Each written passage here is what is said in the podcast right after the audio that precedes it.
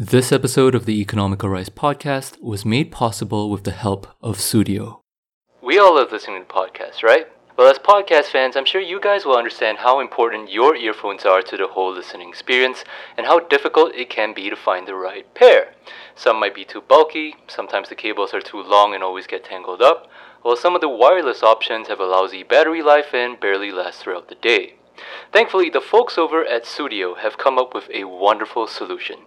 If you're not familiar, Sudio is a Swedish audio accessories brand that aims to deliver excellence in design and sound quality, which is evident in their latest product, the Sudio 12. These are a pair of fully wireless earphones that both sound good and look great, and boy, does it pack a punch in the sustainability department. We're talking 35 full hours of battery life on these things, with 7 hours per charge and an extra 4 chargers in the carrying case. We're talking brand new graphene drivers that offer top notch audio quality and Bluetooth 5.0 with a wireless range of up to 15 meters. And you know what? If you have never tried fully wireless earphones before, you might be a little hesitant. I get that, I was pretty much the same way. I mean, who wants to keep losing expensive earphones, right? But having tried the 12 for about a week, I can safely say that my doubts were overstated. The pieces may be small, but they are designed to fit snugly in your ear, such that it never feels like it's gonna pop out that easily. And yes, while having wireless earphones takes some getting used to, the convenience and ease of use of these things more than make up for it. I mean, straight out of the box, all you gotta do is pair it once with your phone, and each time you wanna use it, just take it out of the charging case and it connects automatically. Boom! Easy. Alright, so if you're interested in getting yourself a pair, you can head over to Sudio's website at sudio.com slash sg slash earphones to check them out. That's Sudio, S-U-D-I-O. Sudio offers free shipping on every purchase, and currently they have a summer promotion where they will throw in a free Sudio summer tote bag with each earphone purchase from the 1st of May to the 31st of July. Oh, and do you know what's the best part? Promo codes! Yes, the Economical Rice Podcast has its own promo code. Enter Economical Rice Podcast at checkout for 15% off. That's Economical Rice Podcast, no spaces, for 15% off. Holy cow, you have no idea how long I've been waiting to say that. The Economical Rice Podcast will now return to its regular scheduled programming. Details about the Sudio 12 will be linked in the description. Check it out.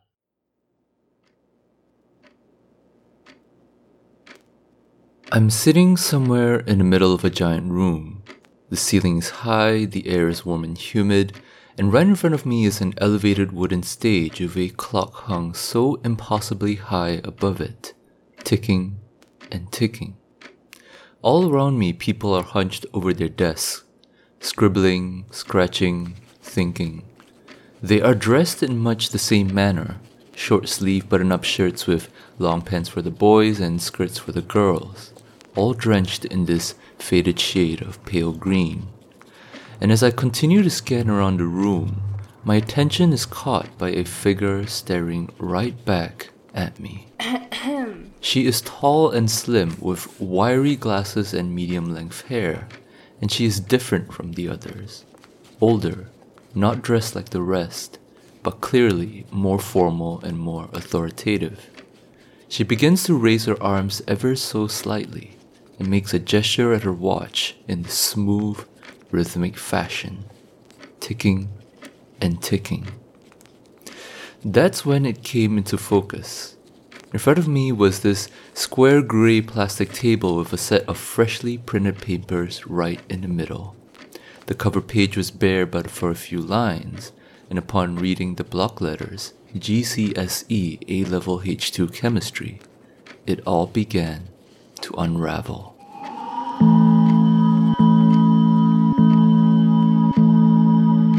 It started from the brain, from the stark realization of the enormity and the impossibility of the task set before me. I wasted too much time playing video games, spent too many nights drinking and having fun, squandered all those opportunities to ask questions and meet my teachers. When you finally come face to face with the moment that you've been dreading, the one that you've been trying to escape from all this time, the feeling reaches this intense fever pitch. At that moment, I was so overwhelmed with all these thoughts of worry and stress and guilt that I began shivering, sweating, tapping my feet, clicking my pen. And just when I thought that it couldn't get any worse, that this insane stress ridden tornado of emotions couldn't get any bigger, I took a chance and stole a glance at the clock, ticking and ticking. You have five minutes remaining. And then it all stopped. The sweating, the shivering, the feet tapping. There was nothing I could do now. Half the paper was blank and the other half was riddled with mad scribbles and anxious guesswork. Even the most optimistic person would have given up then, would have watched as hopelessness turned into resignation, or rather, as the hopelessness itself began to manifest. There goes the future. No entry into the dream course at university, no chance of getting that dream job with the dream salary, no dream house with the dream family and the dream pets. All of it was gone, washed away forever in the course of a three hour examination. And if I had to be completely honest, in that moment of profound knowing, all I could feel was this numb emptiness, both familiar and foreign at the same time. It was pointless to cry over something I never had, or fear over any further disappointment than what I had already caused. It was just never meant to be. I strayed too far from the path and now I had to bear the consequences. The system, after all, doesn't reward detractors. Never could, and it never would. I was never cut out anyway, never quite fit the mold. And the sooner I swallowed this realization, this bare statement of failure, the better. No more worry, no more guilt no more anxiety. Peace at last.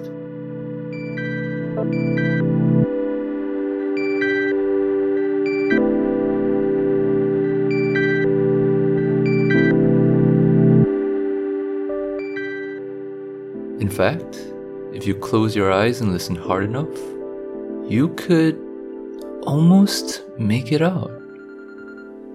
You hear that? This constant ringing and ringing and ringing and ringing and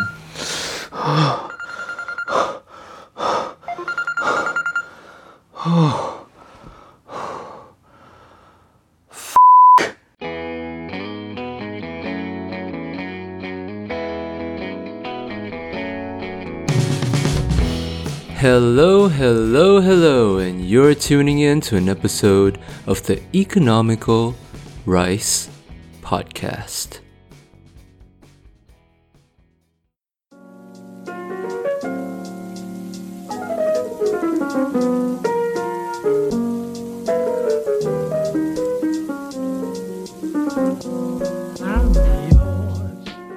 Hey, listeners. As you can tell from the intro and the ad read, yes, I am finally sponsored. Today's episode is going to be a little bit different. Not so much of the weaving voices and narrative kind of style, but more of a reflective essay of sorts. And the topic is something that's been on the back of my mind ever since I started working two years ago meaning, purpose, and the ever so venerable idea of the Singapore dream. If my audience analytics is correct and most of you listening out there are in the 18 to 35 age range, and hopefully these issues will resonate with you as much as it has with me. I mean, I'm not proclaiming to be an expert or some life guru or anything, but who knows? Maybe you guys can find some solace or comfort in what I have to say.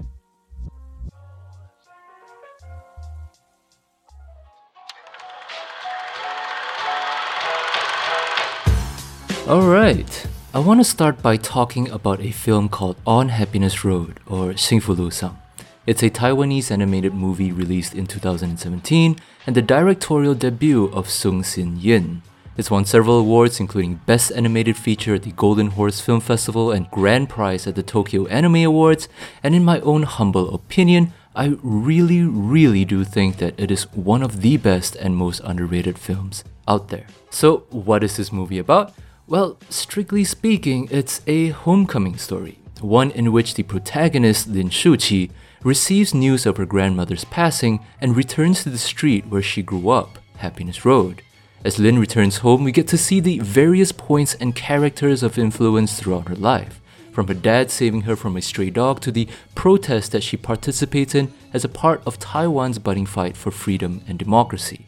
And it is from these flashbacks that we learn of how Lin had come to view America as his beacon or ideal, a place where she could flourish and be the best person that she could be.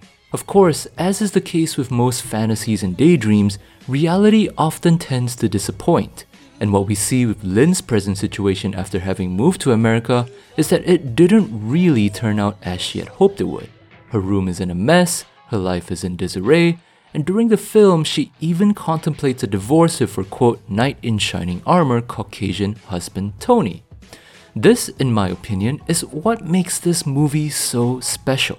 Because unlike your typical Hollywood movie where the hero ventures on their quest and triumphs over all of their obstacles, on Happiness Road takes a much more nuanced approach to telling their story. There is no clear resolution at all, no happily ever after. In fact, for most of the scenes in the flashbacks, what we get to see are these painful moments where Lin has to confront and dispel her own childhood fantasies. By the time we get to the end of the film, Lin is so distraught that she is torn between staying in Taiwan and returning to her life in the States. When she utters the lines, but dad, what will I do if I come back? I'm not good at anything. It is just absolutely devastating. I mean, that's how the movie ends with a full blown existential crisis. No sugarcoating, no false hopes, no valiant last minute redemptions. And as a part of the audience, you get to witness this complete and utter breakdown in all its painful, agonizing glory. So, yeah, this movie is bleak, to say the least. So much so that director Sung Hsin-yin even said that, quote, it is essentially a cruel and dark coming of age story. However, be that as it may, I hope you can at least appreciate the movie for what it does best being authentic. I mean, that is why all these scenes are so painful, right? Because they are so relatable, so unflinchingly believable in trying to present a true account of what it's like to grow up and chase your dreams. And yes, while the movie is dense and covers a whole gamut of different talking points from culture to politics to language to economics, at its core, it's a story that resonates so well precisely because of its authenticity. As Sung notes in an interview with Cinema Escapist, I only wanted to faithfully reflect my experience growing up in Taiwan. Anyone who wants to make a movie should first think of a good story, and then think of how history or real events have an influence. If you think of a topic first and then build a story on top, then your movie will end up boring and heartless.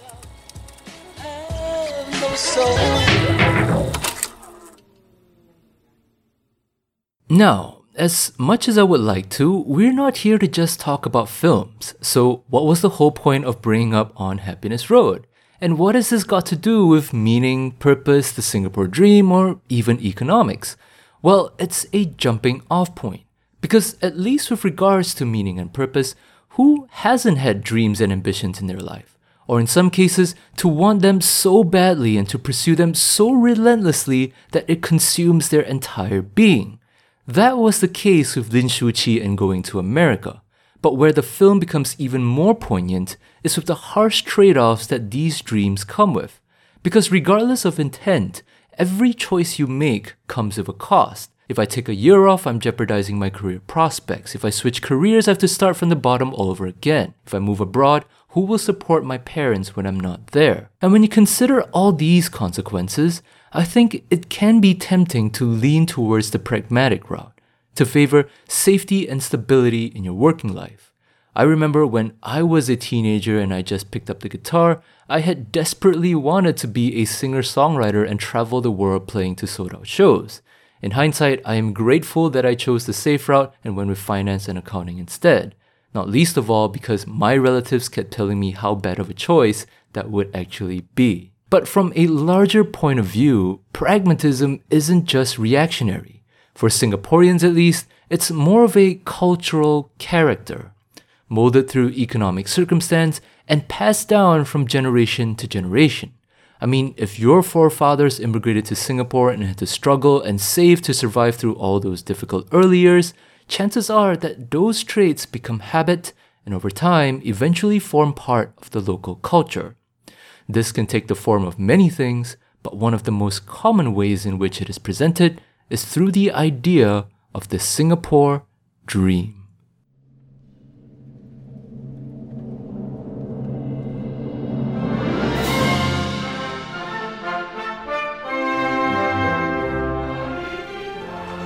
The present generation below 35 has grown up used to high economic growth year after year, and they take security and success for granted. And because they believe that all is well, they are less willing to make sacrifices for the benefit of the others in society. And they are more concerned about their individual and family's welfare and success, not the community's or the society's well being. But this is very dangerous because things can go terribly wrong terribly quickly. These people are simply not aware of Singapore's vulnerabilities. All they read about is that Singapore is either number one or number two as the most competitive country. And from time to time, they complain that we are driving the people too hard, making life too stressful. So why not settle for number three or number four or number five? Does it matter? My answer is yes, it does matter. For if we are not near the top in competitiveness, why should there be a separate independent Singapore in existence at all? And that is the awful simple truth.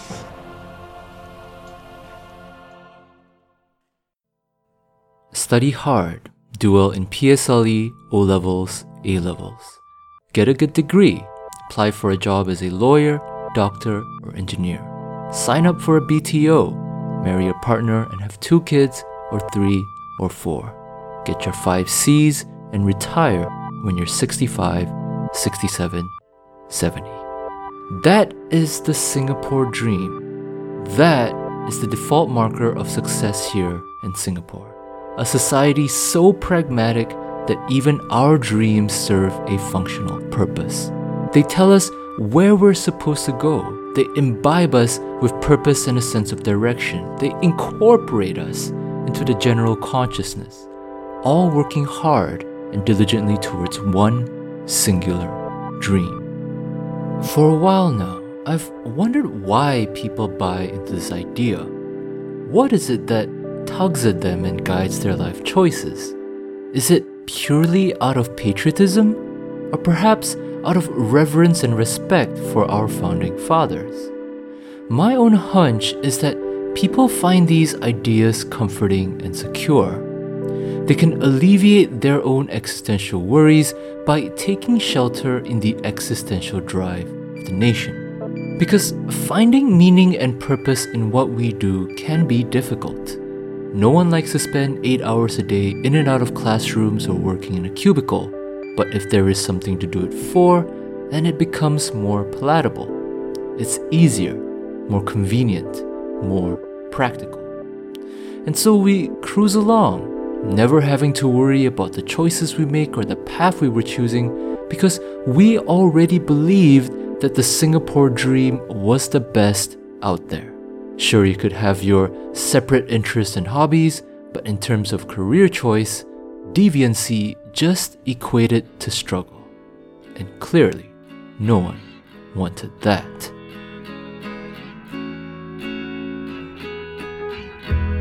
Back in the year 2000, filmmakers Colin Goh and Jocelyn Wu penned a seminal essay titled Paved with Good Intentions. In it, Colin had this to say about the Singapore dream. I had studied law largely because it was often cited as the next best thing after medicine, which I knew I'd be awful at. Besides, SM Lee was a lawyer. What better endorsement could a Singaporean have?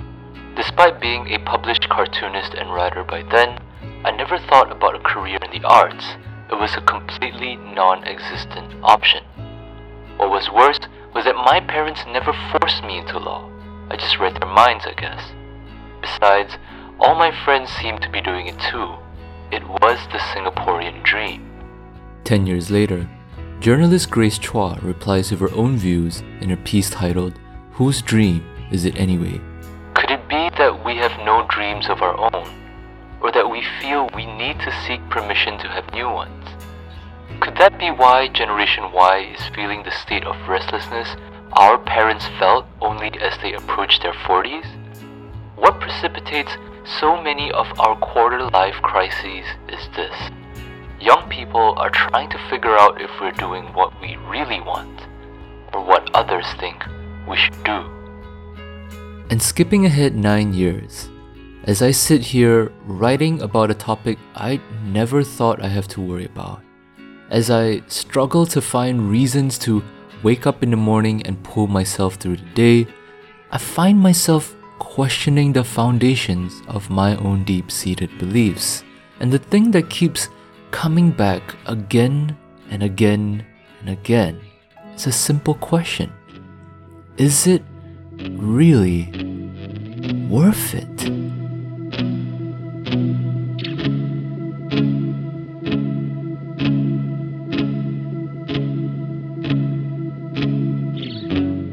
Why do we follow so diligently a path that we never set? Why do we accept what is given and never question otherwise? Is safety and stability really that important?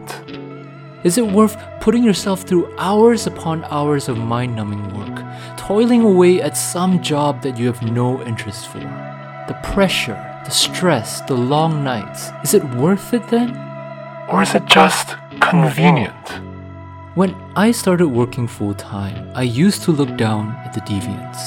The artists, the musicians, the dreamers, they were selfish and impractical, dumb even, to have chosen a path of struggle instead of working hard towards a more stable career. In fact, I used to admire the Stoics, those who hunkered down and worked tirelessly for some other end, be it their family, their company, or even their country. They didn't care for their own passions. They knew what was demanded of them and they performed their tasks admirably. They studied, they chased qualifications, they worked and worked and worked. They were brave, selfless, heroic. Nowadays, I'm beginning to have doubts. After listening to many harrowing tales of crying in the workplace, getting berated constantly, or working ungodly amounts of hours, the cracks are beginning to show. And if I've learned anything at all from all this time chasing the Singaporean dream, it's that safety and stability comes at a price. For the promise of a stable middle class Singaporean life, you lose some sanity, some sleep, some health. But worst of all, in my opinion, is that you lose yourself. You become just like the rest all taking the same qualifications, all chasing the same jobs, all aspiring towards the same Singapore dreams. You even talk the same, on and on about university applications, credit card rebates, and BTOs. You are no longer an individual, unique in yourself and your hopes and dreams and your desires and passions, but you have succumbed to becoming a rat in the rat race with all the other countless rats out there. And the thought that I am slowly descending down that path terrifies me. It, it truly does. The idea that you can go on and on for 30 to 40 years of your working life living as an imposter, all for the sake of safety and stability? Really? Is that all there is? Is that the legacy that you want to leave behind? I played it safe. I followed the rules. I made no mistakes. I mean, come on! Who are you trying to fool? And, you know, I get that safety is important. I get that some people don't like risk and they just want to cruise along and not have to suffer unnecessarily. I get that. I really do. Change is scary. Taking risk is scary. Uncertainty is scary. But at some point, you have to draw the line. Because if you let your fear dictate your whole life, your safety net is going to end up becoming your ceiling. And before you know it, your whole life will go by and you will have missed it completely. 80 years old, barely able to move, and full of regret. I mean, think about it. How many times have you put away that personal project or excuse yourself from something that interests you because you thought it would be silly? or that no one would approve of it, or that others will find it a waste of time. How many times have you put up with that crappy job that just piles more work and more stress on you? Is taking a stand really that scary? Leaving your job, trying new things, working towards your dreams, being different for once? These are the questions that I've been drowning myself in. It's like a voice in the back of my mind that's finally speaking up after years and years of being repressed. And with each passing miserable day at the office, it just gets louder and louder and louder. Safety and stability are important, for sure. But comfort breeds complacency, and comfort will not push you to try harder or care enough to make a difference. And if you're fine with that, then by all means, live that life. But if you feel like there is another purpose out there for you, realize that that path is yours to take. As for myself, I am now at the great existential fork in the road, and I think I have made my decision. And for those of you out there in the same boat as me, I hope you can make yours too.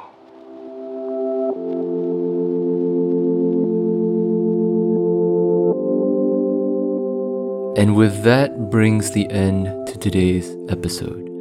I know that this hasn't been the most conventional episode so far, but I, I feel like I really needed to speak, uh, get these things off my chest, and think I'm better off for having done so. Yeah, so thank you for tuning in. All the links to the music and research used in this episode can be found on the show notes on the website. And uh, oh, and if you want to check out the Sudio 12 as well, you can find the details at www.economicalricepodcast.com. This has been your host Danny at the Economical Rice Podcast, where over here we make life affirming decisions to find our own meaning and purpose. Thank you for listening.